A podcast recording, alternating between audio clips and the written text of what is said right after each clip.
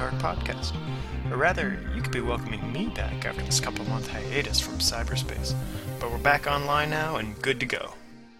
So, if you ever bothered listening all the way through to one of the earlier podcast episodes, you'd know that I often have little bits of news or other info at the tail end. Right about at the point when you tune out or switch over to NPR Wait Wait Don't Tell Me. But haha, now I've tricked you and I'm putting the news at the beginning this time. A little while back in episode 4, I poked a little fun at the Art Institute of Chicago for not having a searchable, freely accessible online database of its collection. Well, if you've been to the Art Institute's website recently, you may have noticed the subtle addition of a little search box on the collection page. Yes, the Art Institute leaps headlong into the 21st century with the addition of this search box. It's a work in progress for sure.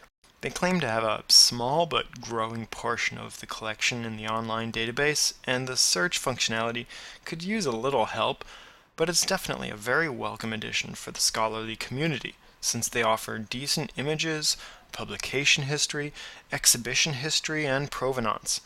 These online collection databases with imagery and research details are a vital component to the mission of modern museums.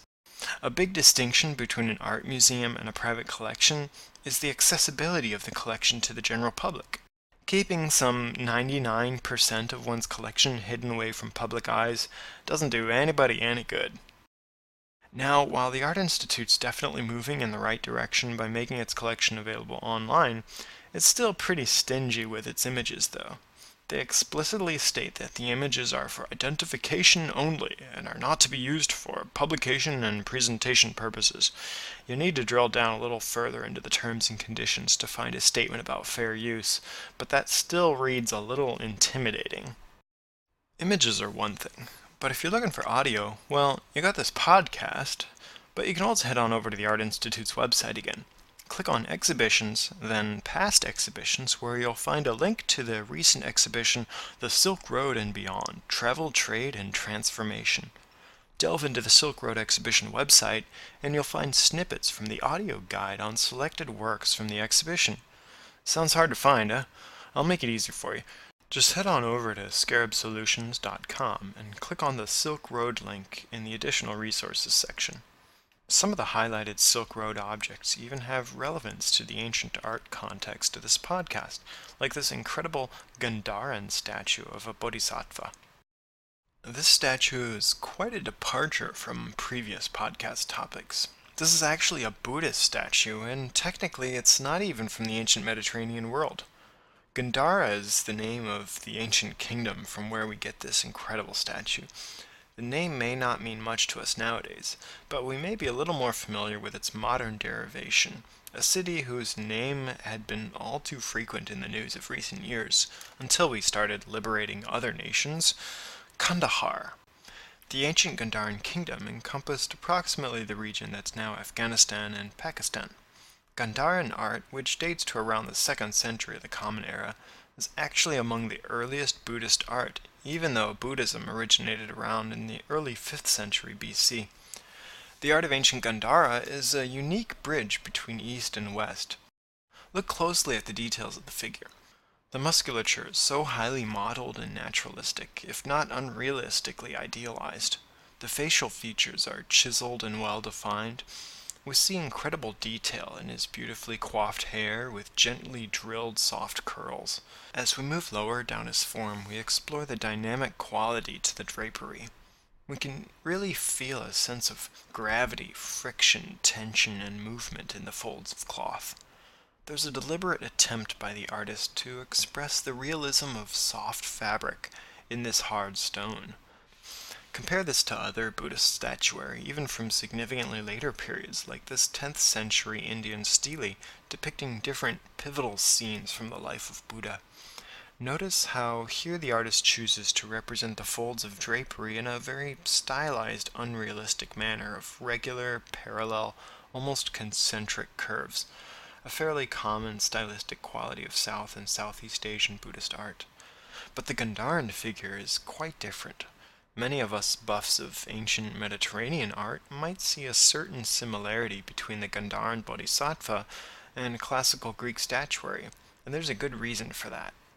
Y'all know this fella. Alexander the Great, born in 356 BC, came to succeed his father Philip II, king of Macedon, who united the entirety of Greece under the single Macedonian military authority.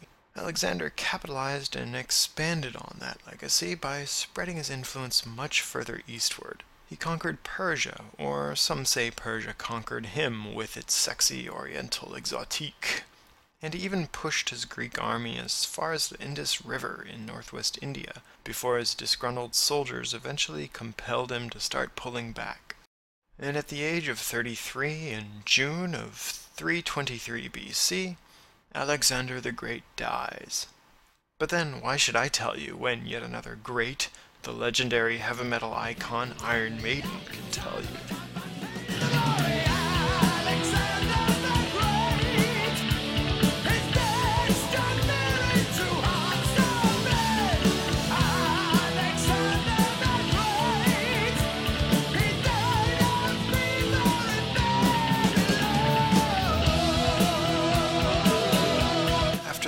Alexander, this gargantuan swath of the world that he conquered was soon divided among his generals.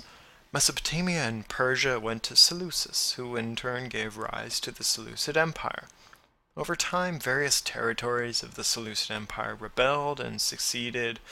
Around 305 BC, Chandragupta Maurya, founder of the Mauryan Empire, managed to wrestle Gandhara back from Seleucus, reuniting it with much of the Indian subcontinent.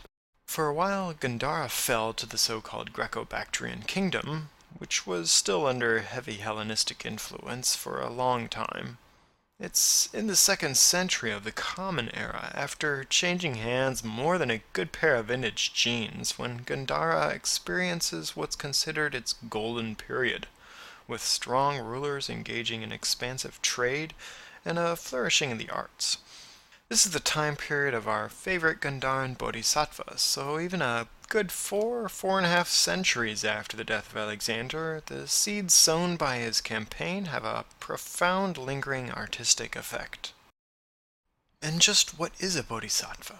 Well, very briefly, not doing the concept any justice, a bodhisattva is an individual who, through right living and meditation, has reached a state of being where he could achieve enlightenment and transcend beyond the physical world of suffering. But instead of making this leap as the ultimate expression of compassion and charity, the bodhisattva chooses to sacrifice enlightenment and remain behind in the physical world to serve as a teacher and guide to help others reach this goal. We see bodhisattvas in Buddhism throughout the world, from ancient Gandhara and India to modern Korea, China, and Japan. If you want to learn more about bodhisattvas, Buddha, and Buddhism, well, you just have to stay tuned to the Scarab Solutions Ancient Art podcast. Thanks, take care, and see you next time.